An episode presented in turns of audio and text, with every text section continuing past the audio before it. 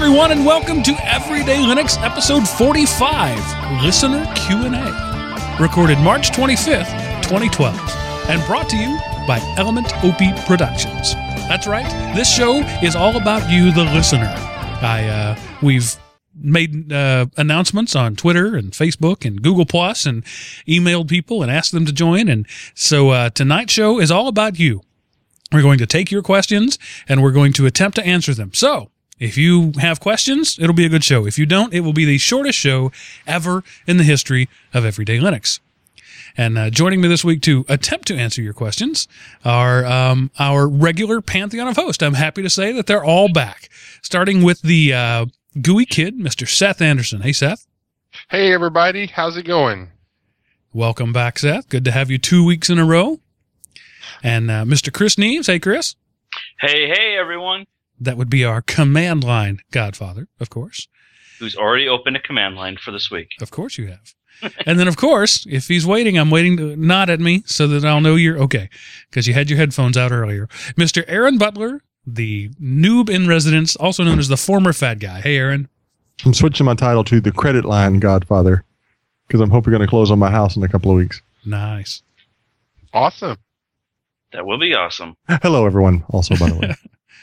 Closing on a house. Good thing. Yes. Doing my part to help out on the housing crisis. Okay. And hopefully um, that the market doesn't fall on you. Well, it, it kind of, you know, it's already as about fallen as it can get, right? Maybe. In well, your you can say it's going to decline another four to six percent in Georgia this year, and then it should start picking up. And I'm like, hey, four to six percent. That's a few thousand dollars. Uh, Texas, we held out longer than most other states. Like, we had the number one housing market uh, up until just this last year, and we're we're finally beginning to get the effects of what everybody else has had recently. Well, uh, the um, the the sad state of the fact is, I've I haven't owned a house since I've lived in Georgia. I've lived in Georgia just a little over five years, and I've paid sixty five thousand dollars in rent. Wow, that's sixty five thousand. That's six five and three zeros. Dot but zero see, zero. So had. Had you bought a house when you got there, it's I would have paid sixty-five thousand dollars toward that. So you're you're at zero whether you bought then or buy now. Yeah, but see, here's the thing: if you do the standard thirty-year mortgage, that sixty-five thousand dollars would have dropped dropped your principal roughly eight dollars. Yeah, yeah, it wouldn't have been quite that bad. But I'm not going to do the the standard thing. Yeah. We'll do the substandard. Yeah, it's good to be substandard. Uh, okay, so those of you watching on the stream uh, have already Hello. commented that I am not in the Pod Pod. I am broadcasting from my dining room table because in the Pod, Pod Pod one point oh is no more, and Pod Pod two point oh is not yet. Um, we had attend, uh, intended to get that done actually Friday. We were going to start on it Friday night, uh, right after I got home from work, and then we'd have all day Saturday just to to, to finish things up, and then Sunday night, the show. Nah, not so much, um, due to a number of factors, some of them weather-related, others of them not. Uh, the uh, the the Pod Pod is not ready yet, uh, and it probably won't be ready for my show tomorrow. So we'll just have to see what happens. So for now, welcome to my dining room table. My kids have been sent to bed with uh, threats of bodily harm and or death uh, if they make any noise, which means they will all be in here any minute now. Uh, and we can call that a Nathaniel. Yes. They pulled a Nathaniel. So um, hopefully I'll get that done. But I, I have in the show notes, I am literally a redneck today. I've been outside the last most of the last two days uh, working on, on you know panels and and, and working on the Pod Pod. And so the back of my neck is literally red. I'm, I'm fairly sunburned. Uh, and so, you know, I've, I've often been accused of it. So today I can live up to my redneck credo. Awesome. Well, yeehaw! We're going to so take some of their nails. Uh, we're going to jam those nails in that wood there. And we're going to put that wall up. That's what we're going to do. Yeah. so I so think, you're a redneck geek then. Yeah, that's right. I'm a, I, I think I've mentioned before, uh, last week, I think I mentioned what what I was going to do with the new studio, but uh, I've built some uh, six inch, six and a half actually inch wide panels uh, that are that are soundproof. So there's there's tons of insulation in there, um, and the idea is to bolt them all together in a semi permanent fashion, so that it, that when we leave this house, we can take it down and the next tenants will not have to have half a garage with a recording studio in it. Um, and so it's all going fairly well. We've gotten two walls, two panels up and bolted together, and, and it seems like it's going to work. We're just uh, got to get everything together. But by the time all of those things were all put together, the the plywood and the, the, the actually it was uh, oriented strand board, the studs and the the soundproofing inside, each panel weighs roughly one hundred eighty pounds. Wow. So uh, it's a big deal hefting these things around and moving them from where we constructed them to to my house. So that slowed us down a little bit. And I am sore. So if you hear me go, ugh, that just means I moved. That's almost half of me. Yeah. So yeah, there's there's ten panels at one hundred eighty pounds each. So almost a ton of pod pod. So that means you're going to become a strong redneck geek. That's right. Yes. We're going to have a A total separate show about talking about why you chose to build it in another site in panels like that instead of assembling the panels in place or anything. I'm just curious. Because I don't have room and or tools here. I had to go okay. where both of those things existed. Oh. So there you go. Skill skull and screw gun. Anyway, that's a whole nother that's a different show, like I said. No, you have to have enough room to assemble four foot by eight foot panels, which I don't have. Oh, I thought I thought you. I would just. I was assuming you were building it in your garage. No, no, it just uh, not not possible in my. I only have half a garage, ideally, right? Because the pod pod takes up the other half, and the other half is full of stuff. You know, heaven forbid we put cars in a garage. We tried this, but anyway, I, I wanted to mention one other thing um, that I'm calling "stick to your guns." I mentioned, I think last week on the show, that my uh, microphone on my trusty Samsung Nexus S had gone out. And so it would only work if on Bluetooth or if I had a headset plugged into it. Um, so that turned out to be quite an ordeal. I bought this uh, at Best Buy last, I think, August. They were having a deal, uh, two-year contract, free phone. I was never really crazy about the Nexus S. It wasn't an awesome phone, but it was free. So, you know, it was not a big deal. And I've actually already sold my Nexus One, uh, or I would have just gone back to that. So I called uh, Samsung. Actually, first I called Best Buy. And they said, did you buy our little three-year warranty that we tried to sell you? No, I didn't. Oh, in that case, have a nice life. We're not even going to talk to you. And so that was pretty much the end of that. So then I uh, called Samsung. And Samsung said, that phone is not a U S-made phone. That is a European model. You need to go back to the country in which you bought it because we can't help you. And I said, I bought it in this country. They said, no, you didn't. You couldn't have. It's a European phone. No, I'm pretty sure I've never been to Europe, nor have I ever bought anything from Europe. So uh, literally they just hung up on me. I'm done with you. Thank you. Bye. So then uh, I called A T and T and said, all right, here's the deal. I want a new phone. This one doesn't work. Um, I know I'm not, I've got, you know, time on my contract left. I know that you do contract exceptions from time to time, upgrade exceptions. I'm willing to pay you, you know, for a new smartphone. I just, I just need you to, you know, to kick in for half of it. And, and the first guy I talked to said, well, you're, um, that's still under warranty. So sure, we'll take care of that. And so he s- sent me to the warranty division. The warranty division said, we don't sell this phone. We never have. I said, well, that's what I told the first guy who sent you here. But apparently, the first guy had already put it in the computer, warranty will deal with it. So that was binding at that point. So the warranty people had to do something. But, you know, it was it was just funny because I went through several different people and I kept saying, can I just talk to a supervisor? You know, I I got to the point where I was two hours and twenty minutes on the phone with A T and T.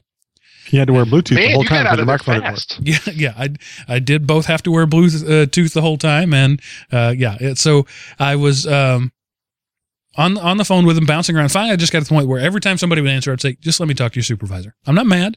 I just know you can't help me." So finally, I got to somebody who might be able to help me, and and they said, you know, but the issue is you're not anywhere near, like you have to have your contract for at least a year before we can give you an upgrade exception. I said, okay, go back and look at my account. When was my last upgrade before this Nexus S? It was six years ago. So by your logic, every year I could have had a new phone. Therefore, you owe me six phones. I'm just asking for one of those. She stopped for me and she start, she started to say something and she stopped. And then she started to say, and then she said, that actually makes a lot of sense. And so I got a new phone. So what I have actually, they, they tried to, to uh, make me pay the express shipping. And I kind of wish I had, because I, I got the regular shipping and it arrived the next day. If I'd have gotten the sh- express shipping, it might have actually call, uh, came before I placed the order. But uh, I now have uh, an H T C Vivid. Nice Ooh, phone. Vivid. Vivid. It's a refurb. It's not a new one, but that's fine. I didn't have a new one. It looks pristine. I can't so- see that there's anything wrong with it. No scratches on it, nothing. Um, and it was an- entirely free, free shipping, and it came the next day. So it's my first experience with the H T C Sense U I, um, and it's kind of cool. It's a, a dual-core um, one point two gigahertz phone. Um, I'll let you know, I've only literally had it just a short while. It's four G. I don't even know if my Era has four G. Um, and I can't know because the SIM card that I had in my old phone doesn't work. They're going to have to send me a new one. That's another phone call. They said the SIM card is twenty-five dollars, and I said, that's stupid. I'm not paying it. And I said, okay, SIM card will be free, but the shipping is ten dollars. ten dollars? Really? Have you seen a SIM card? You could put... For a piece of plastic. That's a thirty-two cent stamp. Tape it to the back of a stamp. Yeah. Tape it to the back of a stamp. Exactly. So that's a thirty-two cent stamp, or whatever stamps are these days, thirty-nine, whatever. And uh, I, I well, do all, they're ten dollars. I do, so. Yeah. I do all my billing electronically. I don't send uh, uh, things anymore. So well, I, the guy was like, no, I'm sorry, that's what it cost. And then a couple minutes later, after he was doing things, said, all right, we're going to send it to you free. So there you go. There you go. Stick to your guns. You get free stuff. I was going to say, Mark, works. Just on the H T C thing, I had the Sense U I on uh, on uh, Droid Aeris, and I actually loved the Sense U I. It was really cool, but that phone was one of the, it was the most underpowered Android phone. So it it that little bit of overhead made me to pull it off and just run the straight up regular Android operating system. It was a little quicker, but I think you'll actually end up liking the Sense U I. It's got some really cool widgets and things that you can't do otherwise. Um, yeah, the camera so, enhancements are outstanding. Uh, it, yeah, it's, it's got some also, cool stuff. It's also got Ice Cream Sandwich on it, so it's my first look at Android four point oh, so I don't know what's Android and what's Sense U I. Uh, I'm sure you probably know there is a way you can turn off Sense U I without actually uninstalling it, and just flip back to the regular desktop pretty easily. Actually, I did not know that. Yeah, it, it it's you. You can set it to. Um, you, you're basically set your G U I, Seth, uh, to which one you want to use by default. Okay. So you can you can just unset that as the default. It'll boot to. It's got to be a big chair to hold me. So. That's right. It'll it'll boot up and it'll say uh, you know which one do you want to use, and until you pick one by default, it'll ask you that every time you boot. But um, it's it's it, at least that's the way it worked on mine. So then you get the stock Android experience? Yeah. Okay, which yep. I'm familiar with. Both my Nexus One and my Nexus S have had the stock Android. Uh, first right. thing I'm going to have to do is is root it so that I can get tethering um, and remove all the A T and T crapware. So uh, that'll be, uh, but you know, I've been building a studio and haven't had a chance to do that. Well, you'll have to let us know how that turns out, Mark. All right. Because, you know, this is the all Android all the time show, isn't it? Yeah. Some days. Yes. It is built on Linux. Yes. All Actually, right. Who else wants Java. to talk? Chris, what's well, going on? Apple's built on Linux too. So well, yeah, we, they don't like to talk about that. Actually, technically, Apple is built on Unix, Unix. which is right. a deriv- the same thing that Linux is built on. So technically, yeah. they, okay. sh- they share parents, great grandparents. It's unincestuous. So, Chris, your computer hates you now. Oh, no, no, it, it doesn't hate me. It just, uh, for some reason, both my hard drives at work decided to go dwee and spit at me, and now I have no computer at work. And that was all day Friday. So now I have to go back to my archives and backups to find out how much of the stuff I actually lost and how much I actually had up in Google. So it should be an interesting Monday for sure. But I figured I'd say, you know, everyone hold a moment of silence for rest in peace for my work computer, because uh, it served me well for many, many years. You know, there's pros and cons for being part of a larger organization like I am. It's a big ship. It's hard to turn. You know, I'm one of thousands, so my voice doesn't get as much. I don't have near the input of the control somebody like Chris or Mark does, as being able just to say, you know what, I think I'm going to install this, or I'm going to do that. I'm going to make this change. But if what happened to you happened to me, I would pick up the phone and dial four oh four, six oh five dot, dot, dot, dot, and say, my computer died, and a guy would show up with a new one. Yeah, in about twenty minutes. Nice. But unfortunately, and, uh, Chris is that guy. I know. Yeah. And uh, and all my stuff I save into my documents folder, which is not only on another server, but also backed up each night for me. And so it would take me, the length of time it would take me would be just to reinstall a few applications that, that I use that nobody else uses. Because even most of my main applications are Citrix push. So I had a I'm teacher expe- call I'm me expecting up. my uh, my Monday to be tearing my hair out, because I also have to rebuild three virtual machines that were on that machine too. That's fun. Oh yeah, Should, like I'd recommend I said, um, clippers and a Bic instead of tearing. Spinrite, see if they can help. Yeah, Spinrite might help. I already did. Oh okay. Oh, already did. They they, they, they were. What happened was the, the heads fell off the. The drive. How old were these hard drives? It's not how old they were. It's it's how old. Well, I shouldn't say head. That's not the right term. But yeah, the it they literally the, the, the it's the click of doom. Ah, yes, the click yeah, of yeah. death. There's nothing you can do for the click of death. Yeah, and there were and both drives were clicking, so it was like a small orchestra in my office. It sounds like you've got a heat issue if both of them failed like that. Well, I, they, they were, they've been spinning nonstop for four and a half years. Okay. That would Heavy be. stress on both of them. Yeah. So it, they they just end up spinning off, and that was all I could, you know. It, I knew it, I knew it was coming because of the way the computer was performing. I just was expecting a little bit more time right. on those drives. Aaron, you were talking about backups. I had a teacher call me last week or maybe two weeks ago and said a student lost uh, some work that he had been doing, and I need to see if you can pull it off the backup. I said, okay, when when did he do it? August? You're failing to understand the nature of a backup. Uh, I don't keep backups for eight months. I'm sorry. There's a backup? There's an archive. That's right. There's a difference between a backup and an archive. Yeah, I'm going to have the oh, same problem funny. with another teacher uh, as well on Monday. She was saving everything in one place, and we had a – not only did my computer blow up on Friday, but so did one of the storage drives on the server, so – that's where her drive was being stored, and I don't remember if that was one of the backed up drives or if it was not. Well, before we move on from the um, warm-up into the Linux news, I want to make sure that the show's complete, so I just want to say bacon. Bacon, okay. okay. Man, do you know, I love bacon. It has less calories than sausage. So I love bacon, too. My next-door neighbor walked up yesterday and handed me one of those like quart uh, uh, sour cream tubs and said, my wife made way too many beans. Here, take these. And I, and I didn't argue with him or anything. I just took them and said, okay, thank you. And then he starts telling me what they've got in them. You're really going to like them. They're great. They've got yada yada, and they've got uh, they've got bacon in them. They've got some peppers in them. And, and I said, stop. You had me at bacon. Oh, yes. Okay, so Linux news. I'm going to go straight, straight to the second one because I think it's interesting. LibreOffice coming to a cloud near you. What's up with that? Uh, Linux Insider is where I got the story from, but document the Document Foundation, which is like the uh, LibreOffice brain trust, announces that a cloud version of their software will be available in April. So if you don't like what Google is doing with your data and you don't want to give Microsoft any money, next month you'll be able to have LibreOffice. And much the same way you use Google Docs or Office three sixty-five now, it's just a cloud-based collaboration based on LibreOffice.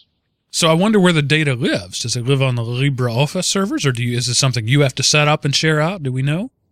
It that was not in the announcement. I'm sure it's going to be pretty similar to like Google. You know, it's it's not going to be housed at Google. It'll probably be housed at the uh, Document Foundation or some server farm somewhere in the world. That's probably true, Seth. It will be on some server farm somewhere in the world. See, what I would like is a locally hosted hosted Google Apps. I would like to be able to set up on my own server for my stakeholders. Uh, you know, in my case, students and staff, uh, our own Google Docs that I then back up. I think that would be cool. Um, um, as there are works better than SharePoint. It has to be no, there are one.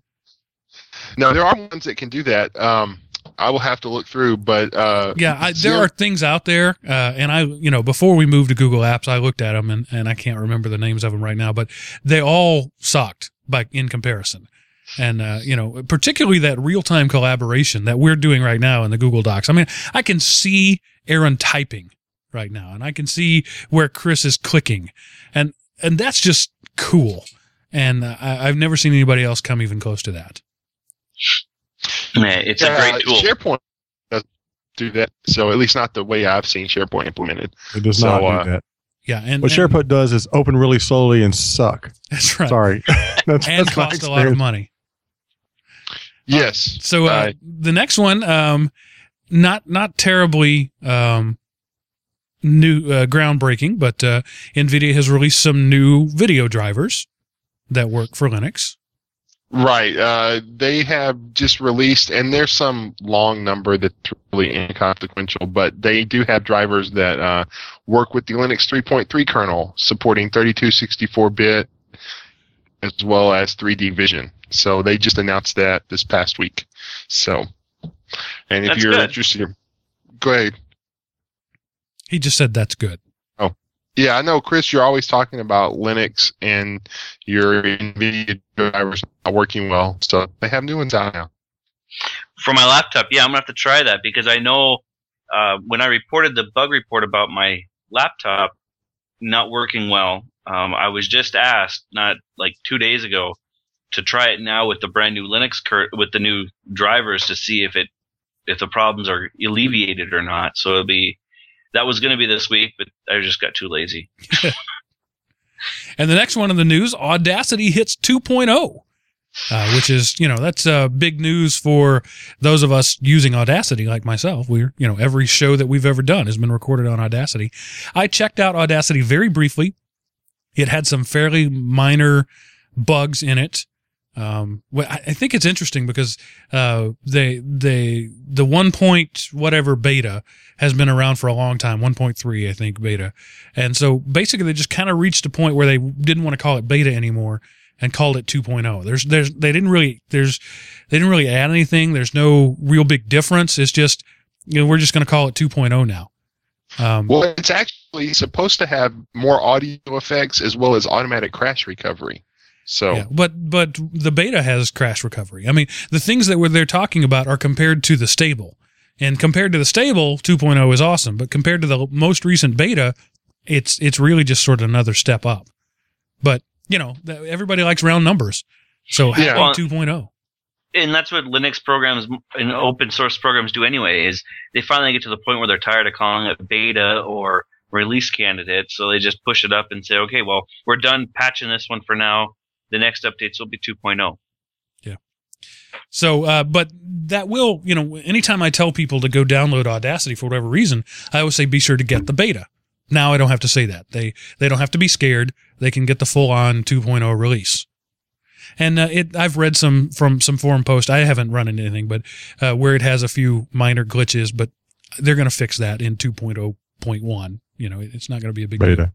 Deal. Yeah, in the in the beta. So, yeah, so immediately well, I'll start going to the to three point oh beta. Right. Well, you know, and like Google, they call everything they do beta. So when something doesn't work, oh, it's beta. We don't have to support it. Exactly. So, uh, you know, um, that's my slam on Google.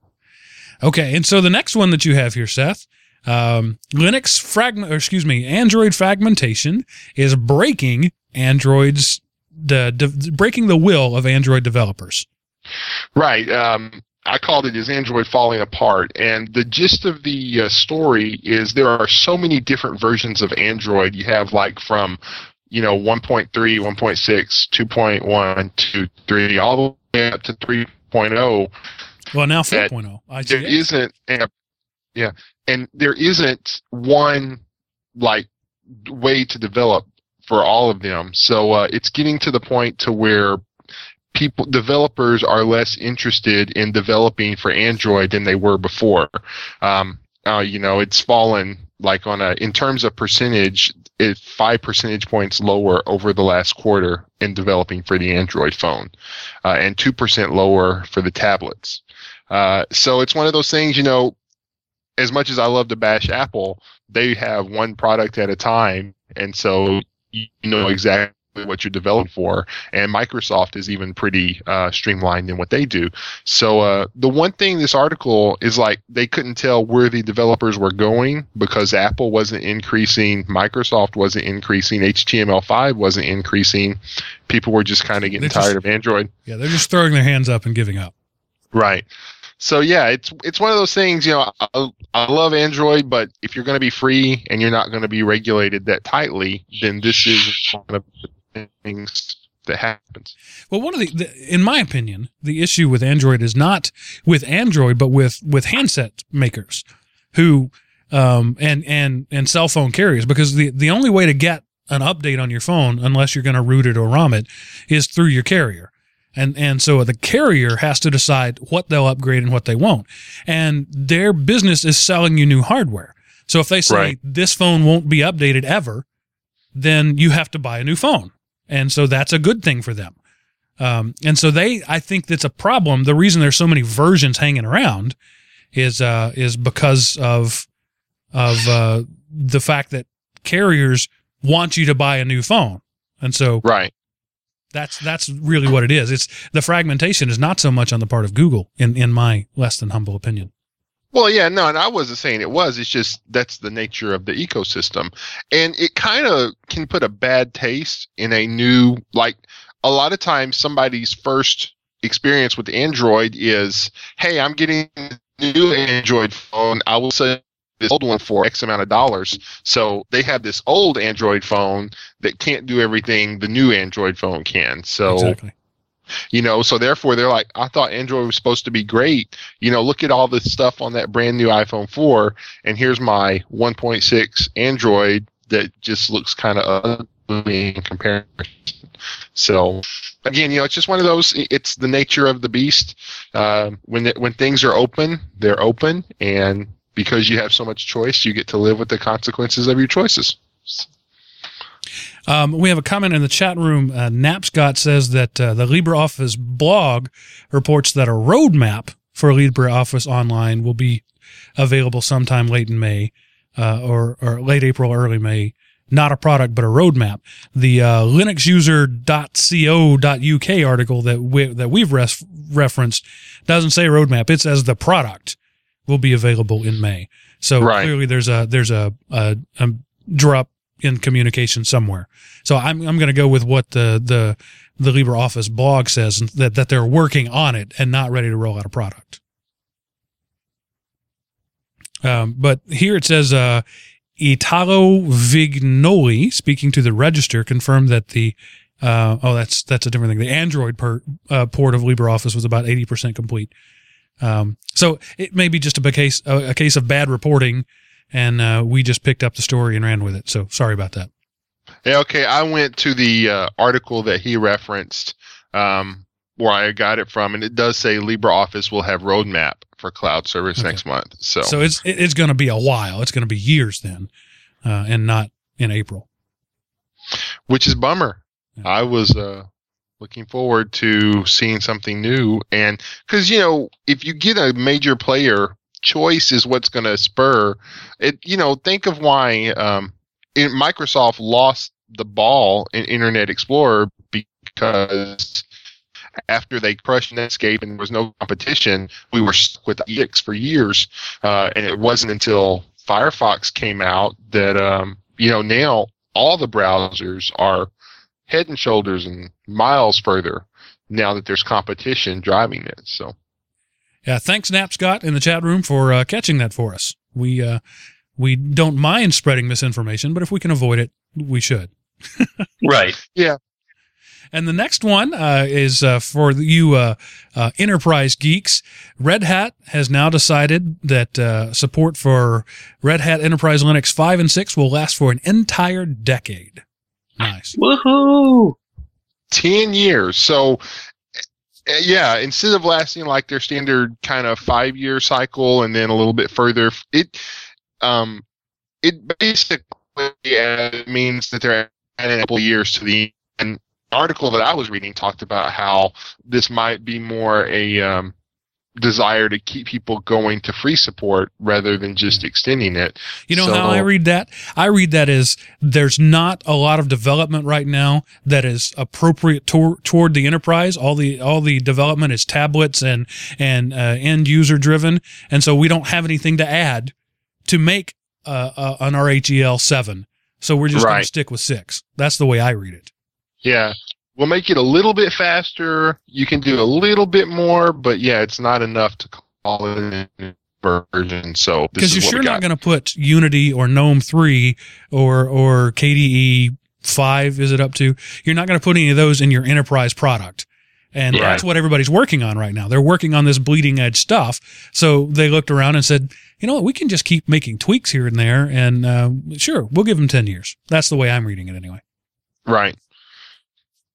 Yeah, and who knows, in another couple of years, uh, Unity, GNOME, or K- they might be good enough. Uh, I was reading an article, I didn't throw it in the news, but um, some people were testing out the latest Unity, and it was apparently a lot better. Not that that would have been hard to do, but um, it seemed to be a lot better, and they liked it better. Okay, so on to the listener Q and A part. So, guys uh, listening on the chat room, uh, li- listening in the live stream, and communicating in the chat room. You're not really listening in the chat room. Um, this is your point. This is your chance uh, to ask your question and uh, get a non-specific answer from us. Uh, but we did have uh, one... Uh, ahead of time. So while you guys think about your questions, uh, John Zim uh, contacted me on Google Plus uh, and basically was asking f- about the best way to auto mount a Windows share at logon. He wants to be able to log on and auto mount a Windows share. Um, the way I have done that in the past is with a fairly uh, complex line in the F S tab file, but then you run into permissions issues uh, that generally only root or sudoers can do that. So you got to make sure that the person you want to do it is a sudoer. And if you're trying to map something, like in my case, what I was trying to do was map student drives to a certain place as soon as they logged on. I failed entirely at that and ended up just creating a shortcut rather than a map. Um, do any of you guys have other experiences? Well, yeah, that's about the same things I usually end up with too, because per file permissions are such a pain in the neck, and if you miss one, you could spend hours trying to troubleshoot it down. Now, did he ask what type of, is this him only that's trying to get to the share, or is it a multiple users? You have all the information I do. Okay. Um, well, then let's go off the idea that it's only him who's using the computer. And the because at that point, then the F S tab is the easiest way to do uh, an auto-mounting um, share. Okay, so uh, John is in the in the chat room, and he says private home wants to sync to his N A S. So there you go. Okay, so yeah, then then the single uh, the single user idea would work great. Um, there's a, a link from Novell that we have in our show notes that we can dump into the chat room that leads it out pretty well. Um, the only thing I have an issue with is that they ask you to use the directory mode seven seven five, which for his case wouldn't be that big of a deal. Um, I'm just brown. I'm looking over it real quick to make sure there's nothing I don't stand out with, but it, it works it out really well. The only thing I would do, yeah, towards the end of the article, it does say something along the lines about to remove the user and password lines out of the F S tab and turn it into a credentials file, which is what I use. Um, but other than that, it that's a pretty good walkthrough on how to do an auto mount with with uh. with the F S tab. It's probably the easiest walkthrough I've seen for a while. Yeah, it's uh, it's it's complicated, but um, once you do it, it's done. So that yep. And honestly, John in uh, and or A K Blythe fifty-five in the chat room, uh, anytime I've ever done this, uh, I have gone to a page like this and copied and pasted, hoping that I wasn't hosing my system, because it's it's not really something I've ever wrapped my head around. I just kind of trust other people to not lead me in the wrong direction. And this is off of sub- novell.com slash support. So I tend to trust this. Right. And Novell's a really there.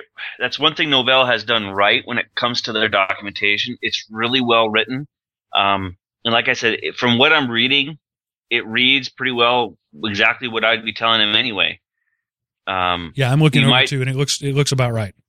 I mean, the only thing that I would say is you might want to try and I, I don't know if I would force those directory mode and file modes, but you know, maybe omit that particular section and see if that will work.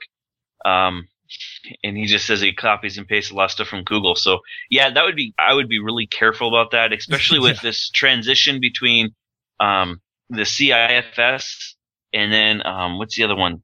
This S M B F S, right? Because it, it handles if you got a, an old article and you're using the old S M B F S, you might end up breaking that share and corrupting that, that file share. So be careful when you're just copying and pasting.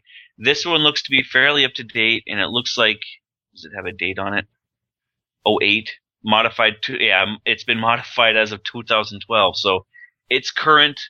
Um, what, what operating system are you running this on? Is it a uh, Ubuntu, Fedora, SUSE?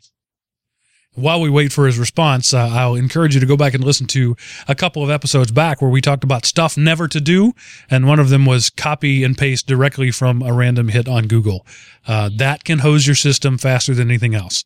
However, yeah. I, I confess then and I confess now to having done that. So uh, we all do it, but uh, just be warned that it's not yeah. necessarily a good thing. So he's it using Linux Mint twelve, so... Yeah, um, so th- that will be fairly the, – the packages they ref- that they're referring to is about the same. I, I think they're worded the exact same. You may not – the command that they're asking for to run zipper, it wouldn't be zipper. It would be, you know, either apt-get or using the um, add remove software right. program. Uh, but, yeah, the that's uh, the other thing you might want to install as well is the Fuse pla- package for Linux Mint. Uh, that'll handle a lot of things too.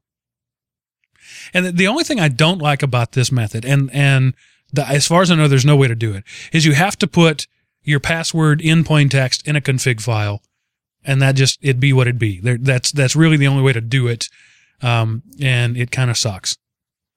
But if you like at the end of the article where it's saying to make a credentials file, and then you can restrict the credentials file to only being root.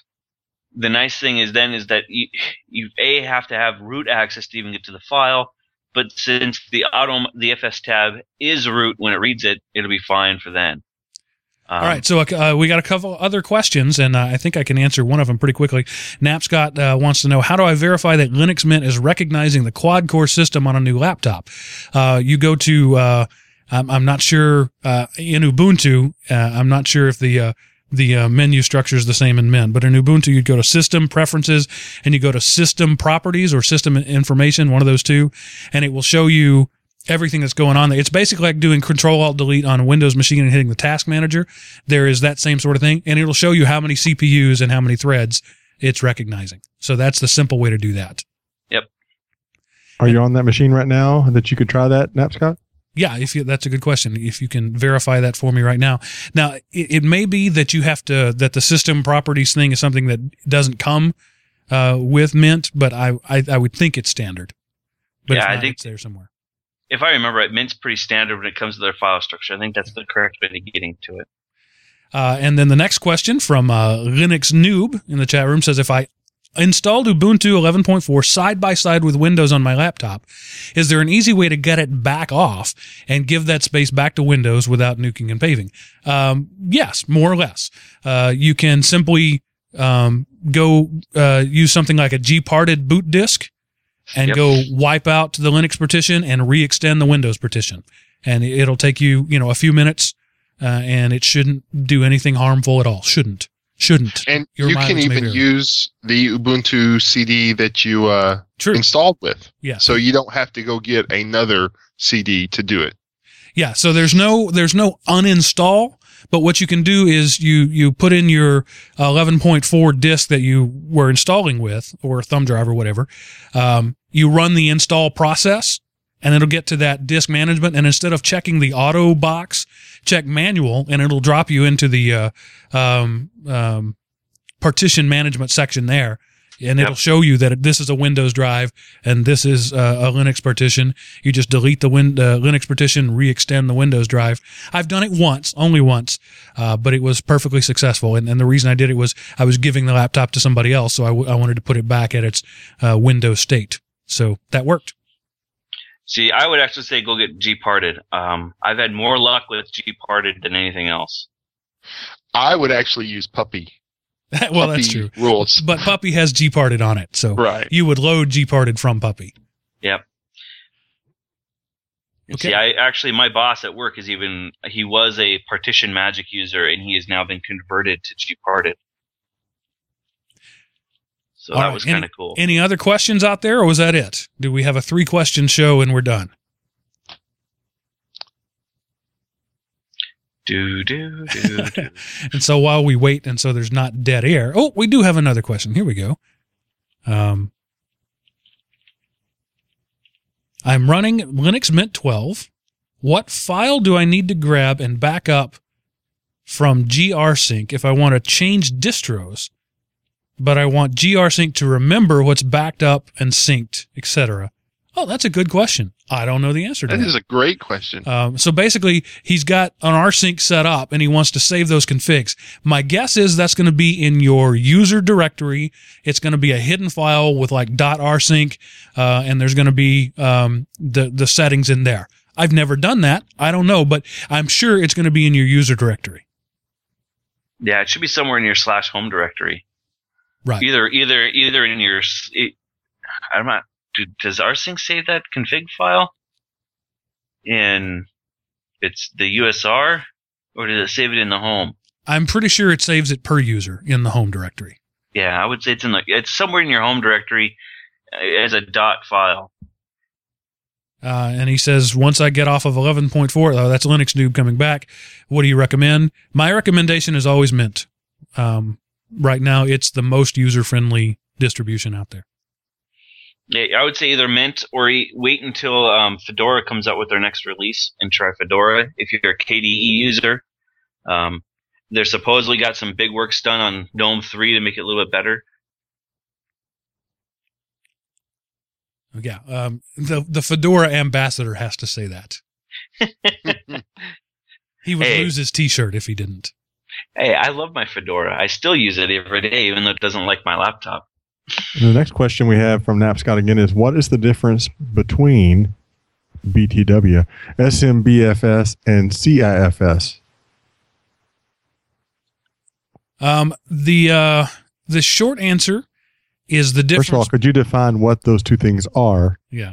For it, the news? It's the difference between Windows N T networking and, and an Active Directory domain networking. That's the yep. that's the, the short version.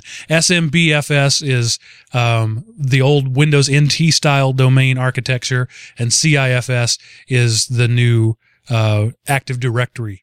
And in fact, there's, they're largely compatible, but if you have like extended permissions on uh, a, a complex Active Directory domain, you have to load it as a C I F S, and I don't know what those two stand for. Uh, S M B is server message blocks, but I don't know what C I F S stands for. I'm not. Oh, I know F S stands for file system. I don't well, remember right. what C I stands for. Uh, but yeah, you hit it on the head, Mark. Uh, the only thing I would say, though, I think C I F S is the current way that Windows seven and eight uses file sharing. Right. I don't think they use the old new. Oh, there we go. Nice start. Got us covered. Common, common internet, internet file, file system. system. And, Thank and you, the, Google. The next question was asked is, have all Debian distros moved to C I F S? It's the fact that Windows has moved to C I F S. So anybody who wants to work with a modern Windows distribution, Vista seven, Server two thousand eight, uh, you have to use C I F S. So it's not so much that the Linux distros have changed, it's that Windows has changed the way they do things. Yep. And I would say since CrunchBang has, Uh, that's going to be a guarantee that I would say almost every De- Debian-based distro has moved to C I F S. Um, if it's not installed by default, you should be able to install it through your package manager. This is great. I'm loving the live interaction. It's we great. Should, uh, I love this. Uh, and what's even better is I even know some of the answers. I was I was really afraid we'd all be sitting here going, um, uh, somebody talk while I Google that. Yeah, let me Google that for you, dot com. But yeah, um, Napscott, the reason I say that is because CrunchBang, CrunchBang is based off of Debian, the Debian, act, you know, the, the old school Debian people. So since CrunchBang again has moved up into C I F S, I would say that pretty much everything is going to be. And former fat guy in the chat room says, "Do you prefer thinly uh, sliced bacon or thickly sliced?"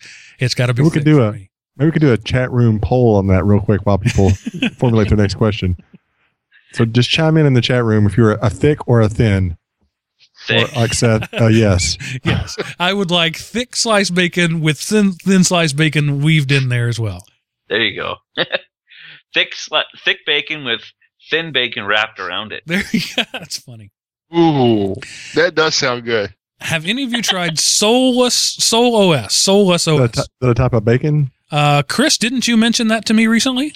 Solus? Uh, uh, yes. I think that is the... Is that the atheist O S of choice? No, I think I, I have to. I'll have to double check to make sure I'm right, no, but I believe. Or was it Door to Door Geek? I think Door to Door Geek recommended. Somebody on this show was, was saying door, we was, had to yeah, check. It was that Door. Out. It was Door. Okay, so yeah, he yeah. was raving about it.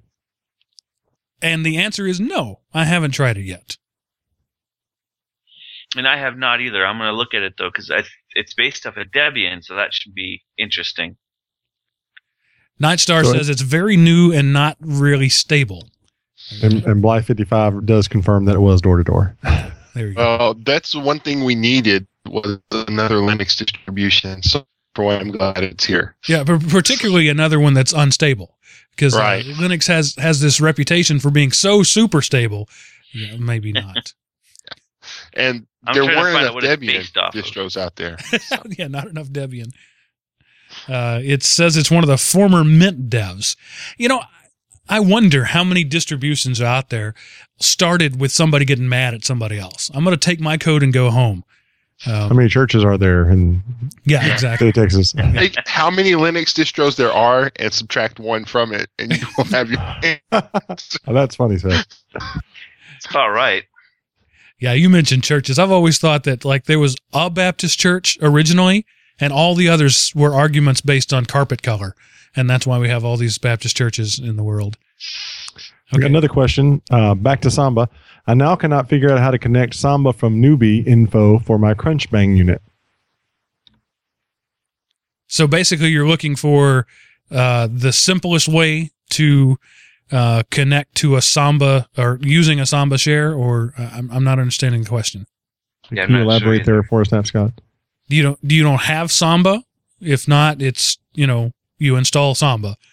Um, yep. In in Nautilus, I'm pretty sure, and I'm and I think also in the K D E browser, you can type instead of like H T T P colon slash like you you can type S M B colon slash slash and where you want to go, and and that will find that. So like in a Windows share, you do the two backward slashes, the whack two whack whack server name uh, share name uh, on uh, a Linux modern Linux. Uh, uh, file manager, it would be smb colon slash slash server name share name, if that was your question.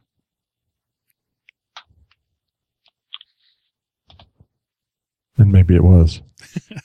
Scintillating radio while we wait. Yeah. Everyone talk amongst yourselves momentarily while people type in their questions. Okay, so you want to... Um, Not in Thunar. I don't. I don't know anything about CrunchBang, Chris. You're going to have to to handle this. Okay. Well, CrunchBang.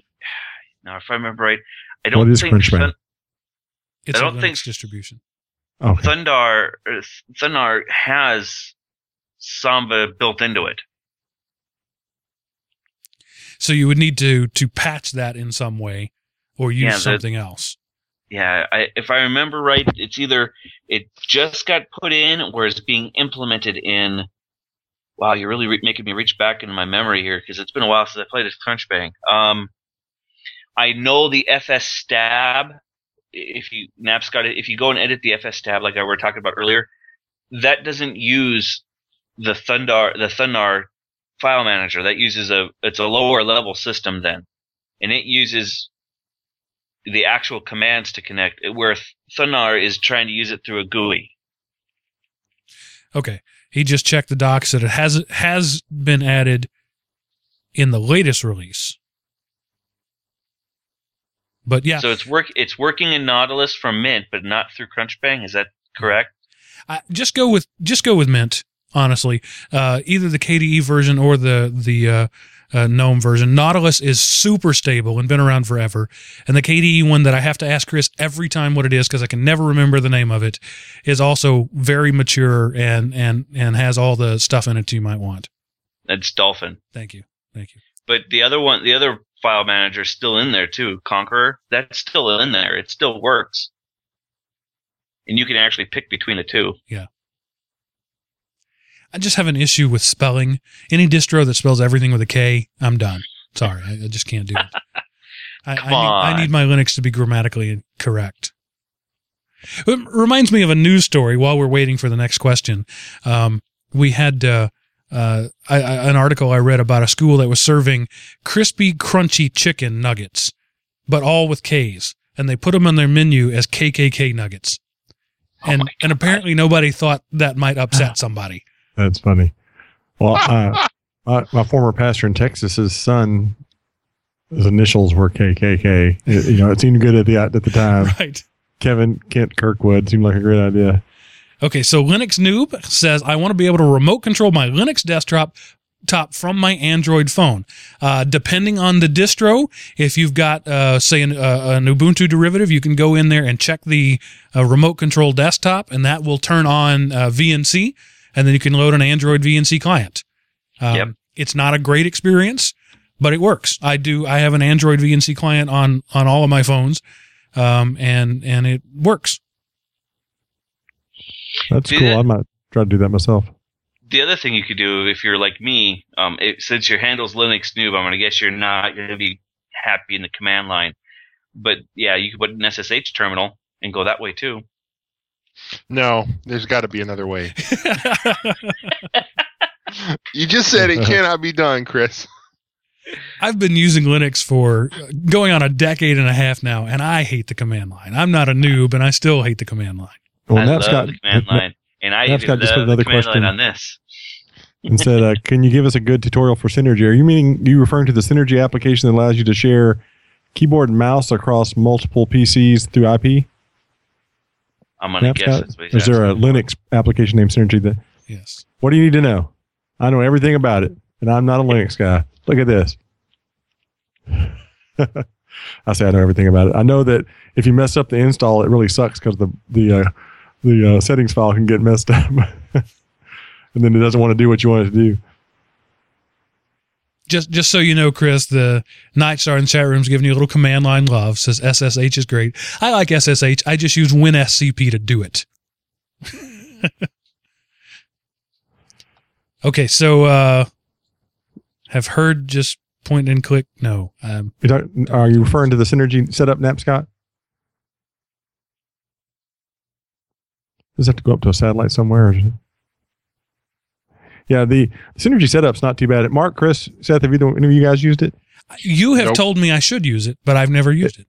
It's great. Yeah, in, in case you're out there, you don't know what it is. It it allows you to have K V M-like functionality. So say you got three desktops sitting at your desk.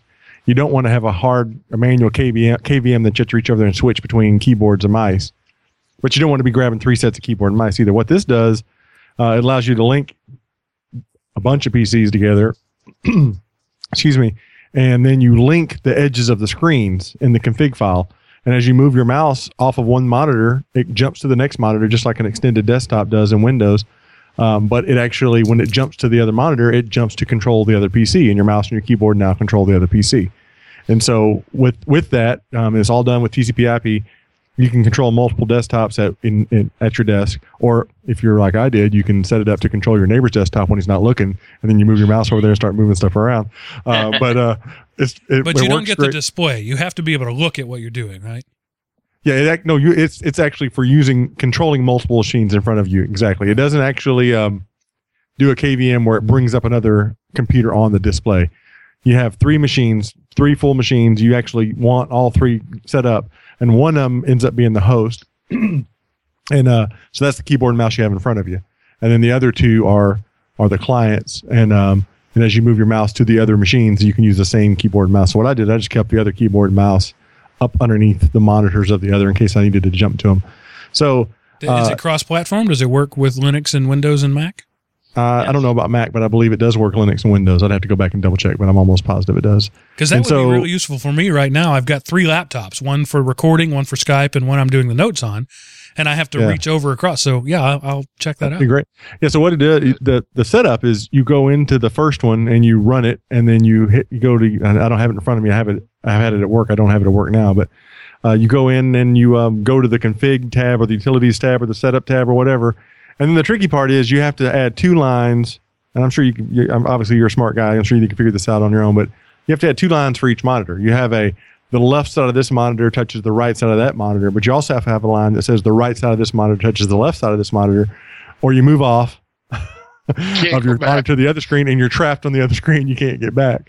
And so, um, and I found that if if you mess it up, uh, say for example, you add another machine to the mix or whatever, uh, what'll happen is um, it will. Um, The, for whatever reason, it'll you'll read the rules like they're right, and it just flat out will not work. And so if that's the case, the simplest method is delete the folder, the Synergy folder, and reinstall it.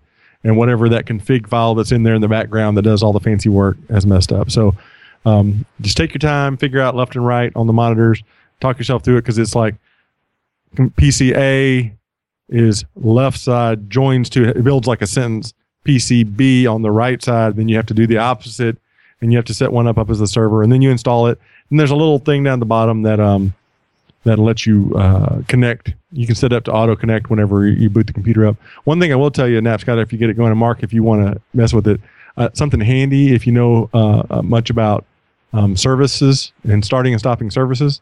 If you install it to run at boot up, it runs as a service.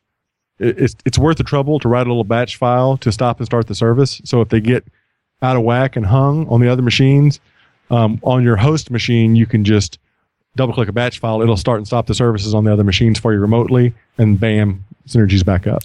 So if I've got it running here on my laptop, and I'm not near the others or the others are turned off, when I turn it on, the two services will link up and just start working?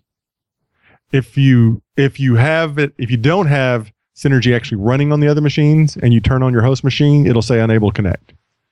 It'll tell you it can't find the other ones. So when the other machine comes up, do I have to stop and restart Synergy? No, at that, well, kind of. That's what the that's the other handy thing about the batch file. If you if you have them out of order, or you turn up, you want to turn your uh, your other machines on first, then turn on the host machine, if I remember right. Uh, but it's the batch file makes all that kind of a moot point, because you can just double click the batch file, it'll just restart the services, all of them, and it'll be happy. Okay, cool. The other thing I remember from hearing about other people that are using Synergy is it's nice. It, it works a lot better if you can have the I, if you're routing everything or routing everything by I P address if they're all static. Yeah, I I'll, I did it with P C name every time because we had we had dynamic I P. Yeah, and in a Windows environment or a heavily structured D N S environment, that will work every time, right? Yeah, and it and it I used it every day on three machines for four years, and the only problem I ever had was, like I said, if I had a network disconnect or some kind of issue. Uh, and then I, that, instead of having to, it was as easy as going and grabbing that other mouse and keyboard and starting the service, you know, or right clicking and saying quit Synergy and then launching Synergy again to fix it. Uh, but I then I'd have to reach over there and grab that mouse and keyboard, and they were all dusty because I never touched them, you know? So, uh, but yeah, I think it, that definitely helped you, Mark. You wouldn't be having to reach to those other laptops. It would be fantastic. Okay. So I have, we have time for one more question. If there's anything out there. Um, if not, we'll go ahead and wrap it up, but we're, we're, uh, hitting an hour now. So, uh, anybody else who wants to have the last word on this week's show? Purple. Purple. That's the last word. Bacon. Bacon. Bacon is a much better last word. Uh, but purple's my universal answer when anyone asks me a question. That's like the old, how many existentialists does it take to change a light bulb? Green. Yes. For me, it's uh, forty-two. That That is the That's, ultimate answer to, to life, the universe, and anything. Universe and everything. If I don't know, it's forty-two. Motorcycle's my default answer for everything. So I say, hey, you know who I saw? You know you know what I found? And blah, blah, blah, blah, blah. Motorcycle. And uh, Blythe fifty-five in the chat room says we should do Q and A shows often. Honestly, this was fairly risky. We weren't sure if anybody would do it, but uh, now that we've had some uh, answer, uh, uh, some uh, we've had some participation. Um, I talk good. Um, we might do this maybe once a month or so. Uh, every, you know, that'll be, that'll be a fun thing, but you guys got to bring the goods, and you can always contact us ahead of time. All right. And send yes. us an email or send us a tweet or, you know, whatever, however your method is. You don't have to wait until the night of to be in the chat room and say, for your next, uh, Q and A thing, here's my question for you. And I, and, uh, that would be good because that way we can actually research the answers and not stammer around and go, um, hmm. I think maybe it's, uh, might be, um, and, and of course that assumes we're going to do any work ahead of time, but. Right. And well, it also just depends on how in depth the question is too. If it's something, you know, on the noob end of the spectrum, if it's something new, Mark and I, you know, maybe the other two might have it on our, right there in our heads. But if it's a pretty in-depth question, like the Samba question technically was, but we just, I had just done this like two weeks ago, so I had kind of it in my head already. Um, bring it up, you know, cause send it to us early, because otherwise we're going to be, you know, going, uh, uh, uh, um, um, as we Google search the answer for you. Well, since um, I don't know anything ever hardly on this show, and I actually had uh, uh, something of an answer for the Synergy question, um, I just threw my email address in the chat room there. Napscott, if you actually are trying to do this and you run into a problem, feel free to email me, um, and I will pull Synergy out of the archive folder on my computer and install it and take a look at it again and, and try to talk you through it if you run into it. But I, I think once you get in there and armed with the left-hand, right-hand knowledge, uh, you should be able to figure it out. And, of course, that uh, is a perfect segue into the content, the Contact Us uh, section of the show. But before we do that, we need to have our tips of the week. Chris, do you have a command line tip of the week for us?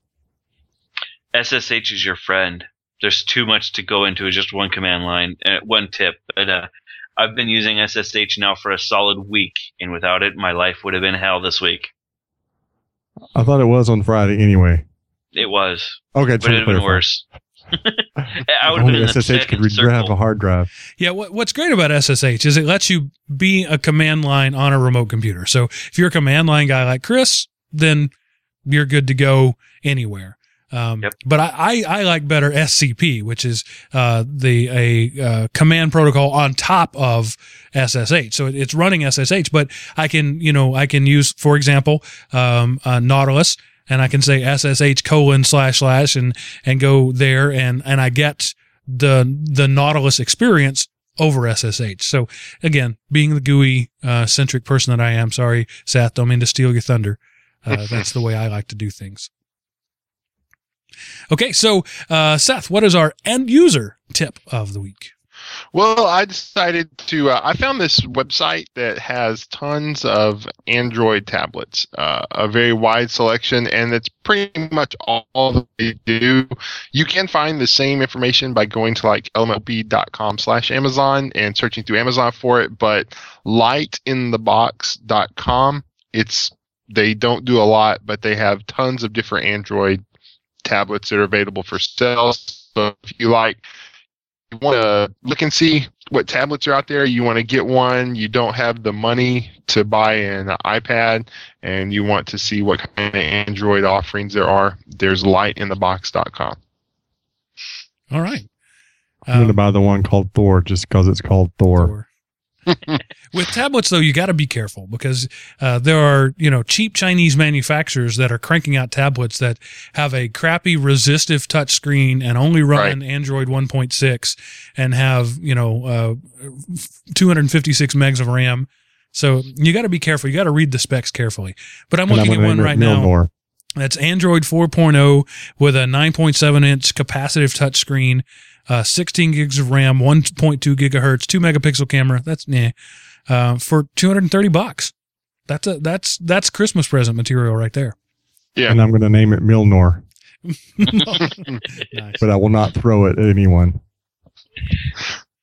Okay. So if you have questions for us, comments for us, uh, the place to do that is over at element o p dot com. There's a forum there that says Everyday Linux, and you can go in there and you can post something. When you post something, it will notify all of us, and we will then go read said something that you posted. But if you're not a forum guy, if you're an email sort of guy, you can email us at edl for Everyday Linux at element o p dot com. Said email will go to all four of us, and we will see it. You can also find us on Twitter and Facebook, but honestly, we kind of ignore those.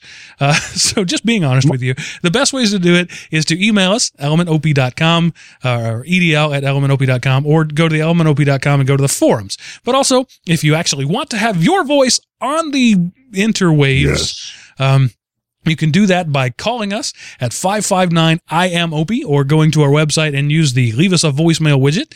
Uh, that will call a our Google Voice number.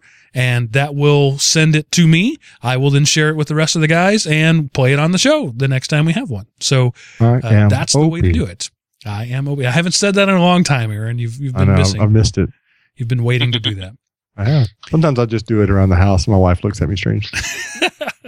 Your wife looks at you strangely on a regular basis, though, doesn't she? She does. Right. After nineteen years, she still looks at me strangely.